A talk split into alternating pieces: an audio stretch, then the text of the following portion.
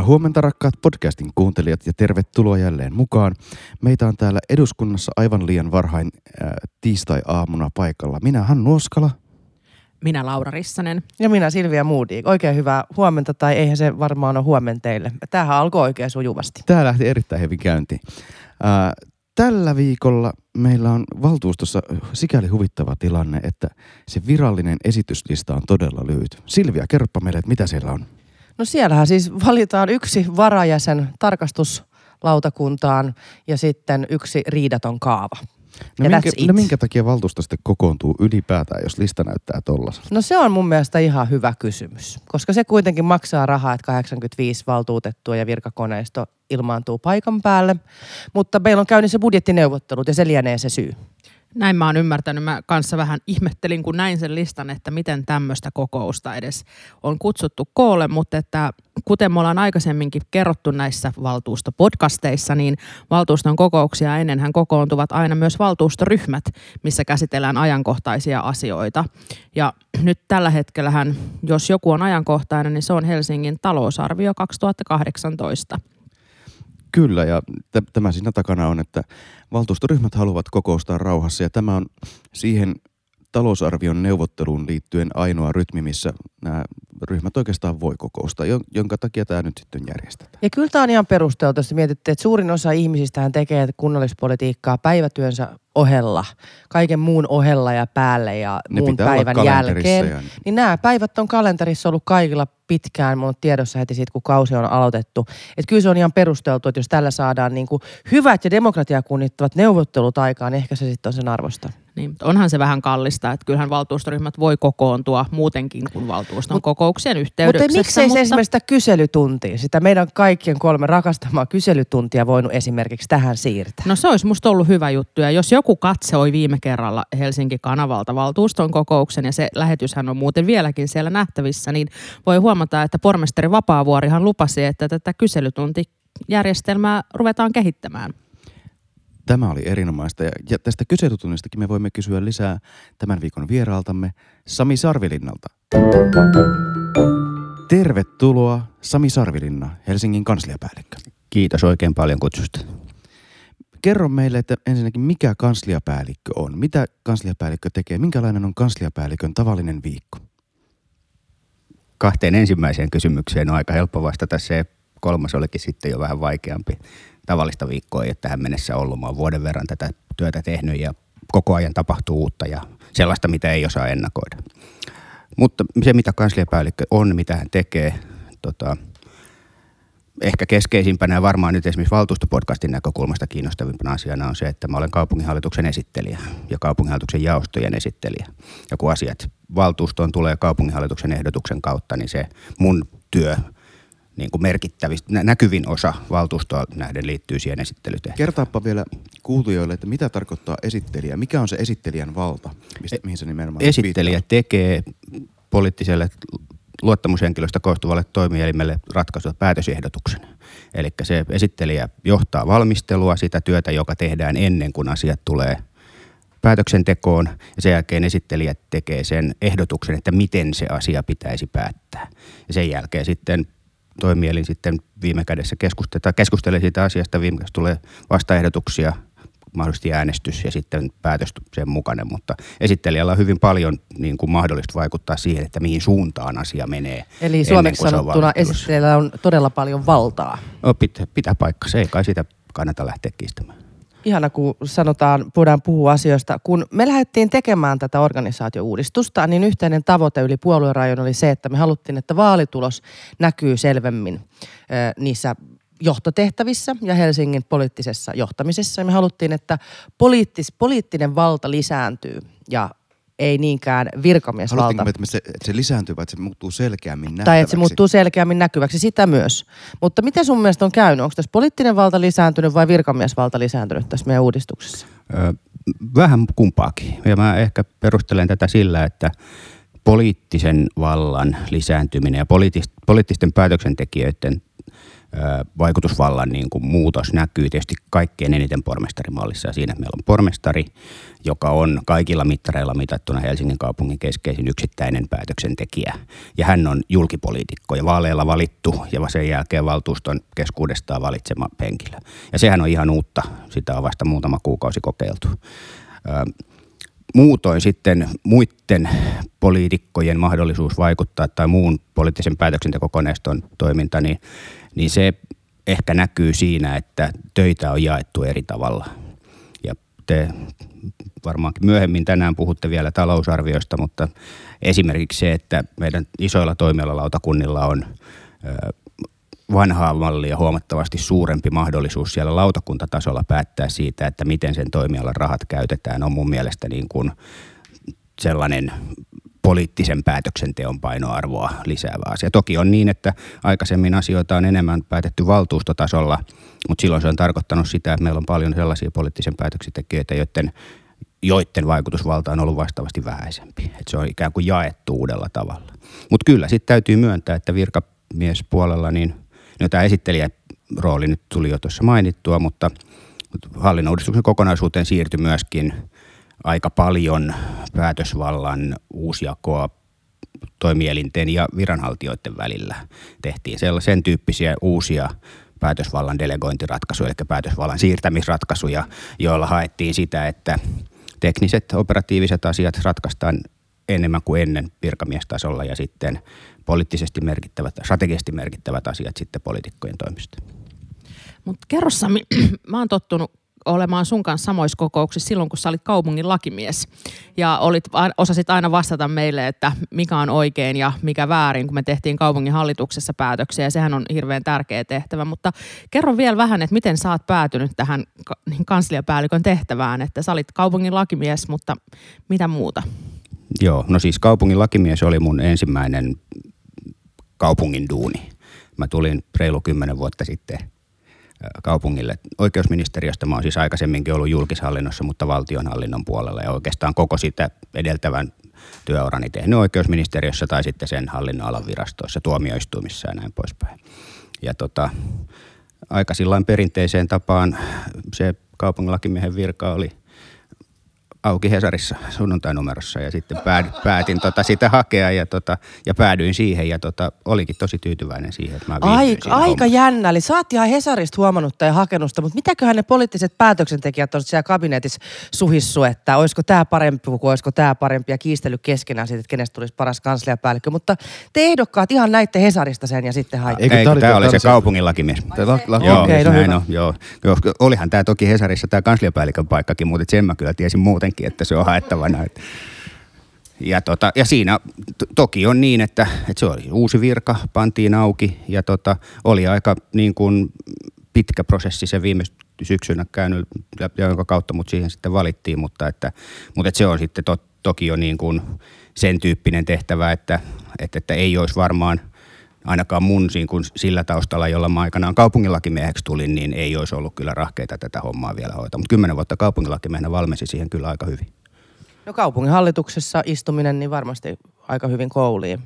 Tota, äh, eli kerro sun, sun arjesta. Kuinka paljon sä teet ö, töitä yhdessä pormestari Vapaavuoren kanssa? Vaikka sanot, että sä olet se esittelijä, joka johtaa sitä valmistelua, niin kyllähän hän kuitenkin johtaa sitä poliittista sisältöä ja poliitikot kertoo, mitkä ne sisällöt on. Eli miten se sun viikko ihan se nopeasti menee? Teillä on tietysti kaupunginhallitus, mitä muita teillä on yhteisiä Vapaavuoren kanssa?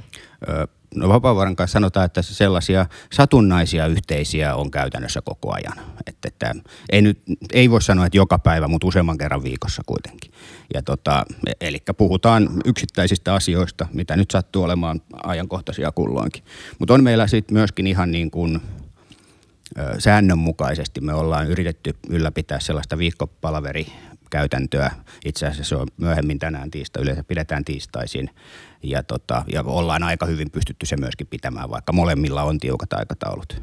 Ja sitten lisäksi meillä on semmoinen laajempi niin kuin vakikalenteri ajankohta torstai-aamuisin tämmöinen niin sanottu pormestarikunnan esittelypalaveri, jossa on sitten vapaavuoden lisäksi myöskin apulaispormestarit paikalla, jossa käydään läpi seuraavan viikon kokousten asialistoja ja sitä, että minkä, minkä sisältöisiä niin esittelyt nyt on. Ja sitten tavallaan siinä se on se foorumi, jossa sitten pormestarikunta pääsee ikään kuin omalta osaltaan niin kuin yhtäältä keskustelemaan ja toisaalta, jos aihetta on, niin myöskin sitten linjaamaan esimerkiksi siitä, että onko se niin kuin, onko esittelijä oikein vai pitääkö hänet vaihtaa. Itse asiassa esittelyn sisältöön hän ei voi puuttua, mutta se on sitten, jos se on liikaa pielessä, niin sitten voi vaihtaa sen, joka sitä esittelee. Onko muuten kertaakaan vielä tapahtunut sellaista, että toimialalautakunnasta olisi tullut esitys, jonka sisältöön, niin kuin, jonka suuntaan sä olisit vaihtanut? Ei. Jotain yksityiskohtia on ollut sellaisia, mitkä mä oon niin kuin halunnut, että kirjoitetaan toisella tavalla. Mutta sellainen asia, joka on niin kuin tullut jonkun pääsisältöisenä lautakunnasta, niin on kyllä multa mennyt myöskin kaupunginhallitukseen sillä samalla pääsisällöllä. Minkä, minkälaisen kynnyksen sä koet? Mikä on niin kuin se kriteeri, jo, jonka jälkeen sä puuttuisit siihen pääsisältöön ennen kuin se tulee kaupunginhallitukseen?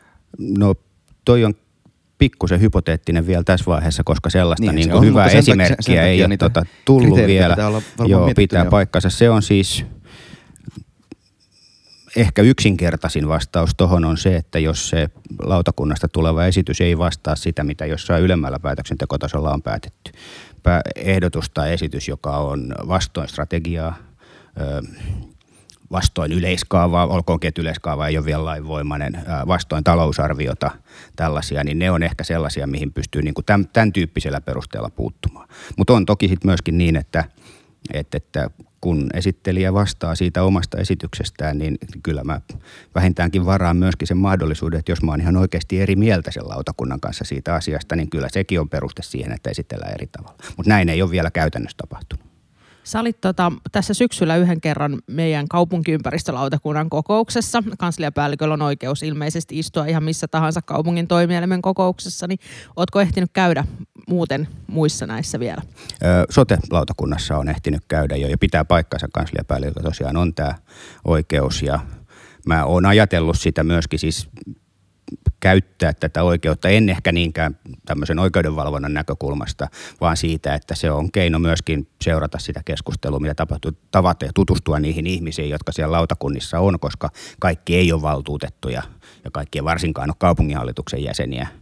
Ja sitten siellä on myöskin sitä lautakunnan työtä tukevaa viranhaltijajoukkoa, joiden tapaaminen on myöskin hyödyllistä. No toi on kyllä erittäin kannatettava ja arvostettava asenne. Kyllä, mutta tosiaan ei, ei liikaa, koska muutenhan sä et ehdi muualla kuin lautakunnissa istumaan. Joo, ei. Ja sen takia mä onkin, että kaupunkiympäristölautakunta ja sotelautakunta on ne, joissa mä olen nyt jo tämän syksyn aikana ehtinyt käydä. Ja tarkoitus on tämän syksyn aikana vielä kahdessa muussakin lautakunnassa kertaalleen vierailla. Mutta en mä aio tehdä siitä tapaa, vaan käydä silloin tällöin. Mutta kyllä myöskin on sitten niin, että – että tämä on väline sitä silmällä pitäen, että jos lautakunnassa on käsiteltävänä jokin sellainen asia, joka niin kuin on sen tasoinen tai sen luonteeltaan sellainen, että on paikallaan olla kuulemassa lautakuntakeskustelua, niin kyllä mä voin sitä, niin kuin tätäkin menetelmää käyttää siinä. Niin se on varmaan siihen esittelijän rooliinkin sitten helpotus just näiden kiistanalaisten asioiden kanssa, että käydä vähän kuuntelemassa, että mitä se kaupunkiympäristölautakunta nyt ajatteleekaan tuosta Malmin kentästä. Tota.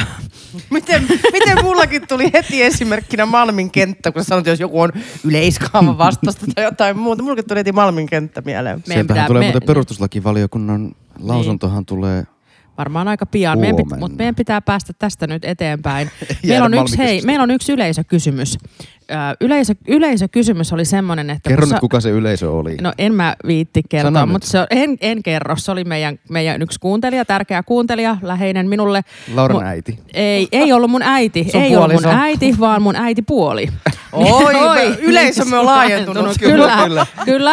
Joo, ja hän halusi kysyä, että, että tota, että kun sä oot tehnyt töitä sekä poliitikkojen että virkamiesten kanssa, niin miten poliitikot ja virkamiehet eroaa johtajina? Yleistäminen on ehkä vähän vaikeaa, mutta kyllä nyt täytyy sanoa, että ainakin sillä, ja tämä on nyt sellainen, minkä voin sanoa, vaikka sanonkin nimillä, että kaupunginjohtaja Pajunen ja pormestari Vapaavuori tota, on mun kokemuksen mukaan siis molemmat omalla tavallaan hyviä johtajia, mutta lähestymistapa on erilainen. Ja tota, ja ehkä sellainen tota, miten sen pukisi sanoiksi sen, että Jannella, siis pormestari Vapaavuorella, niin tota, on sellainen, sanotaanko, napakampi tahti asioiden eteenpäin viemisessä, kun tota, mikä on ehkä niin kuin luonteenomaista poliittiselle päätöksentekijälle, että, että, että se vir, ei virkakausi, vaan mandaattikausi, mikä vaaleissa saadaan, niin se on tietyn mittainen ja perspektiivi asettuu sen mukaan. Sitten jos on virkamies, viranhaltija, olkoonkin, että nyt on ollut kyse määräaikaisissa virkasuhteista, niin perspektiivi voi olla vähän niin kuin luontaisesti toisen mittainen. Ja tietysti sitten sellaisilla viranhaltijoilla, jotka on niin sanotusti eläkevirassa, niin perspektiivi on vielä vähän toisen mittainen.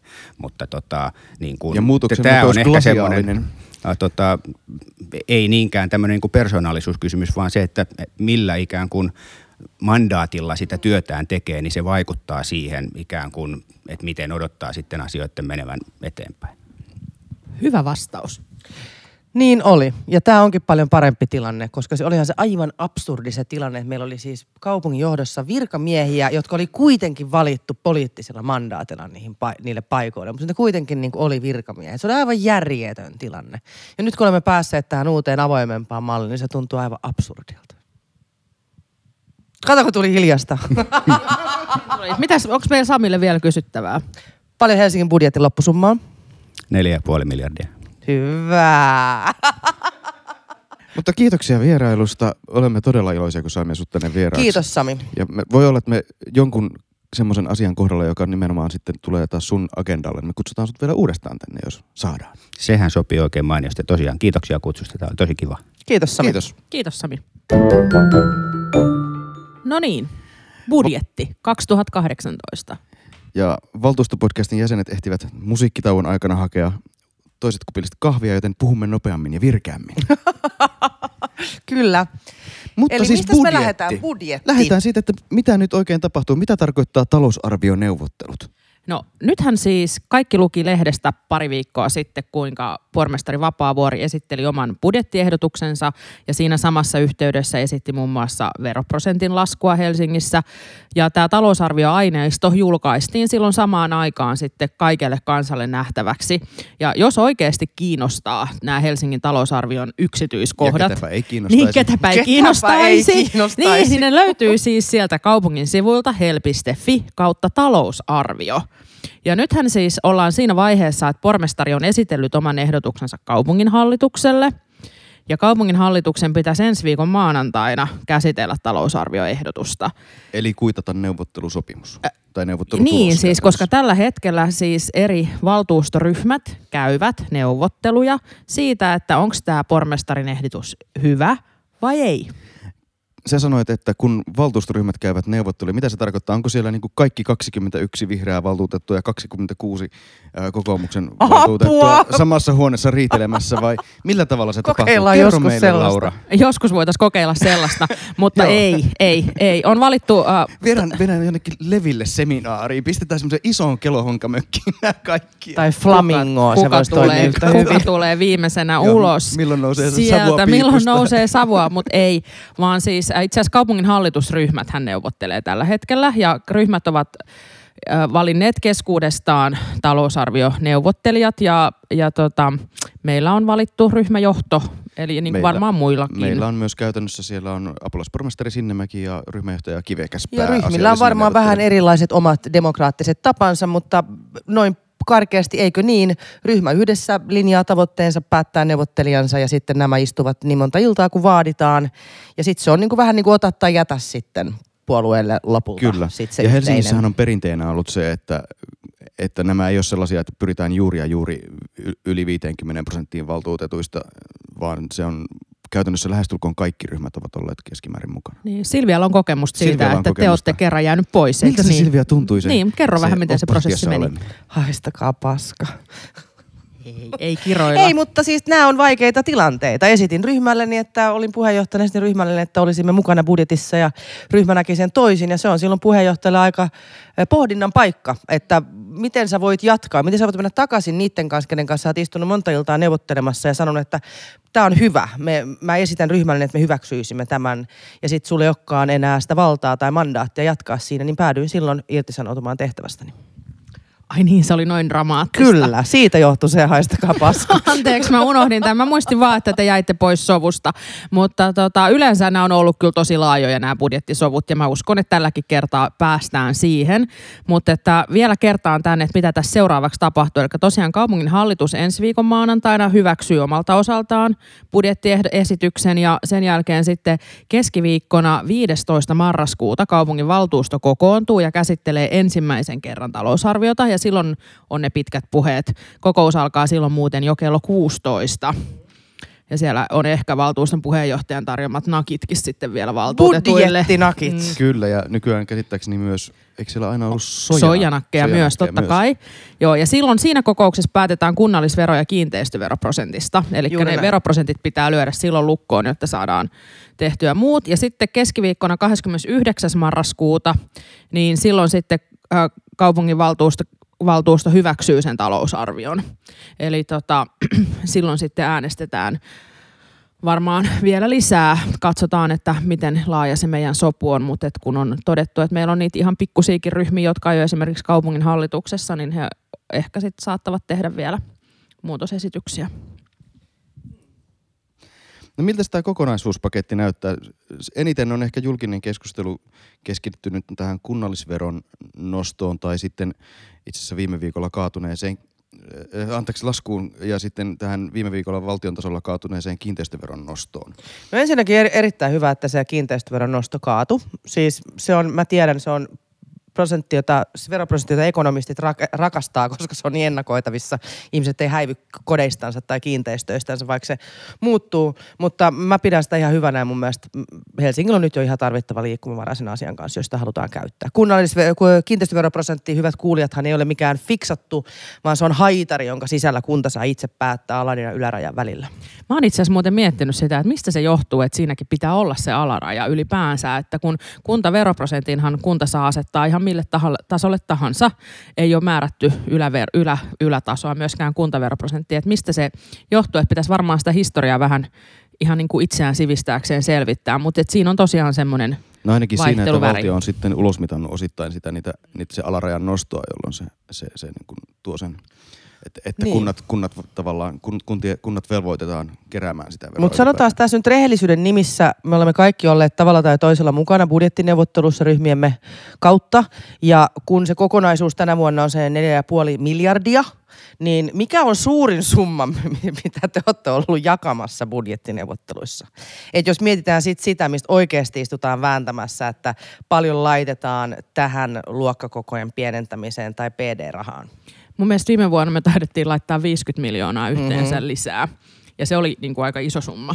Niin, eli tosi paljon on jo annettuna, On, joka on kai. vaan tätä peruskoneistoa. Joka on ihan ymmärrettävää, että eihän yhtenä vuonna niin päätetä, että meillä ei ole peruskouluja ja seuraavana vuonna päätetään, että meillä Juuri on näin. peruskoulut. Mutta sen takia tämä kun, kunnallisveron lasku, joka onko nyt oikeasti, että se tarkoittaa 70 miljoonaa euroa, niin se on itse asiassa aika merkittävä miettien sitä jakovaraa, mistä poliitikot vääntävät keskenänsä. Mitä mieltä te olette tästä? Laura Rissanen, oot ihan nyt, sä, sulla on ihan järkkynyt nyt turvallisuuden tunne, kun kunnallisvero ehdotetaan laskettavaksi. No ei todellakaan ole. Musta tämä on erinomainen päätös.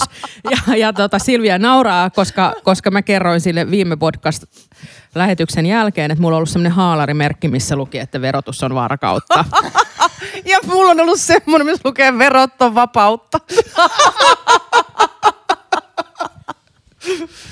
mutta että mutta, mutta, mutta tota, mä itse asiassa pidän tätä esitystä hyvänä. Puoli prosenttiyksikköä ei ole, se ei ole niinku iso summa, se on se tosiaan se 70 miljoonaa ja meillähän siis Helsingissä on työllisyys parantunut, talous on parantunut, meidän verotulo kertymä ennustetaan merkittävästi suuremmaksi kuin mikä meillä on ollut talousarviossa ja siinähän tämä pohjaa.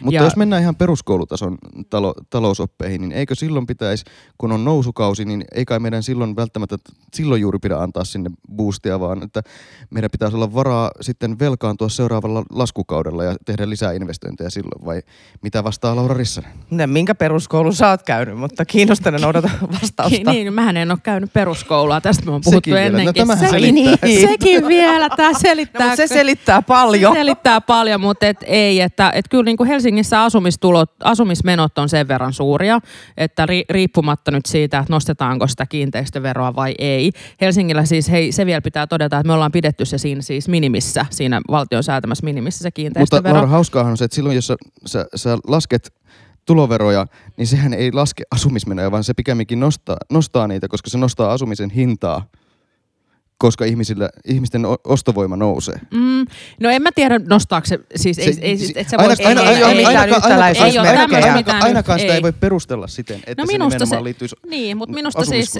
kyllä se liittyy, se liittyy siihen, että Helsingissä eläminen on kallista ylipäänsä. Ja, Ja sit- siihen, että mm. me halutaan parantaa helsinkiläisten ostovoimaa. Ja musta se on niinku, musta tää on siihen yksi hyvä keino. Meillä on tota, ja sitten jos vielä miettii sitä, että Äh, et kyllä me vähän kilpaillaan niin kuin Espoonkin kanssa näistä meidän veronmaksajista. Et musta se, sekin kannattaa tässä pitää Hei, ei mielessä. länsimetro Mm. liiku vielä, en ole päässyt Ei se vielä, vielä. liiku, mutta kohta se liikkuu. Ja siis Espoossa on kuntaveroprosentti 18. Ja musta sekin Ei on... ole muuten Tää on- pitkään tuolla, kun ne tota länsimetroa tuossa säätää. ei Eikö ole niin? ei ole Kohta se pompsahtaa. Kohta se pompsahtaa. Mun mielestä mutta tämä on vähän niinku nyt yksi hyvä. keinotekoinen ajatella, että Espoon ja Helsingin välillä se olisi joku suuri kunnallisveroprosentti kilpailu, että ihmiset tuossa rajalla nyt kilpailuttaisi kuntia. Kyllä mä uskon, että kunnallisvero eh, niin kuin enemmän ihmiset katsoo käytännössä mi- mitä palveluita, missä koulut, miten liikutaan, millaisen arjen elämän se kaupunki tai kunta sulle tarjoaa. Mä en usko, että kukaan valitsee asuinkuntaa pääkaupunkiseudulla puolen prosentin kunnallisveron muutoksen takia. Ei, mutta kyllä sillä ei, ei vaan, vaan sen takia, mutta sen kokonaisuuden kannalta. Ja se, että jos me pystytään tällä tasolla tuottamaan hyvät palvelut, ja siitähän tässä varmaan on kysymys, että No mutta tämä nää? onkin mun kysymykseni onkin- on- teille. että tää onkin meillä on kuitenkin perus- mm. sisäänrakettu tuottavuustavoite tässäkin strategiassa, joka on puoli prosenttia, mutta tässä esityksessä se osuu soteen prosentin verran. Niin jos kerran meillä menee taloudellisesti niin hyvin ja me eletään vahvoa aikaa, että voidaan jopa harkita veron alennusta, niin millä me perustelemme sen, että palveluita kiristetään samanaikaisesti?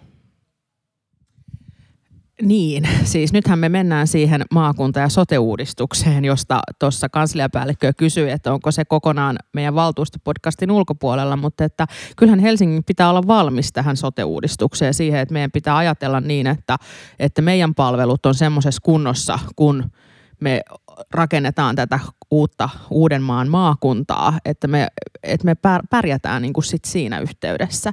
Ja se, että, että tota meidän sotemenot on siitä neljästä puolesta miljardista, nyt tulee taas opetusta, niin ne on kaksi miljardia pikkasen päälle. Et se on aika iso potti tästä meidän Helsingin niin kuin budjetista ja se, että Mä en tiedä, että miten paljon enemmän rahaa sinne pitää kaataa, että palvelut pelaa vai pitäisikö meidän katsoa enemmän niitä prosesseja ja sisältöjä. Et mä uskon, että kahdella miljardilla me saadaan semmoiset sote-palvelut kaikille helsinkiläisille, jotka tarvitaan. Ja tämä keskustelu voisi jatkua varmastikin seuraavan puoli tuntia vielä, koska olemme päässeet vasta, vasta peru, peruslähtökohtiin tässä, mutta ehkäpä on täl- tältä viikolta aika pistää podcast kiinni, kiittää kuulijoita. Me, me ollaan kyllä ihan friikkejä. Siis Onko ketään muita sellaisia ihmisiä, että kun ne kuulee sote- ja maakuntauudistus, ne vähän niin kuin kiihtyy. Sille, tiedätkö, normaali ihminen laittaa näytön säästäjän päälle siinä kohtaa. No niin, niin, niin, mekin ehkä laitetaan, että, että jos ollaan ihan rehellisiä, että Alkaa soida pimpelipommia. niin, pimpelipom, Mutta heti, mainostetaan että vielä stop. tähän loppuun, että siis vaikka Oskala on esittänyt ihan tota validia kritiikkiä siitä, että tiettyjä yksityiskohtia ei budjetista nyt toimiala uudistuksen jälkeen löydy niin kuin aiemmin löytyi, niin tämä on kuitenkin nyt tällä kertaa mun mielestä paremmin kuin koskaan, niin kuin siis ihan suhteessa niin kuin kuntalaiseen, visualisoitu ja tuotu esille On, helposti kannattaa sivuilla. tutustua. Eli jos kiinnostaa perehtyä siihen tai nähdä niitä yksityiskohtia, niin se on kyllä musta must ihan demokratiateko, mitä nyt tällä kertaa on, On, ja tehty. tosi, tosi hyvin esimerkiksi listattu kaikki investointikohteet, että mitä me rakennetaan ensi vuonna. Siis kartalla näkee sen, että mihin tulee ja mitä korjataan ja muuta. Että, ja vielä ehtii vaikuttaa myös siihen, että jos sinne pitäisi saada jotain lisää tai muuttaa järjestystä. No mun mielestä olisi pitänyt käydä neuvottelut koko siitä investointikorista, mutta tässä kohtaa Oskala laittaa volyymia pois Moodigin mikistä. Juuri näin.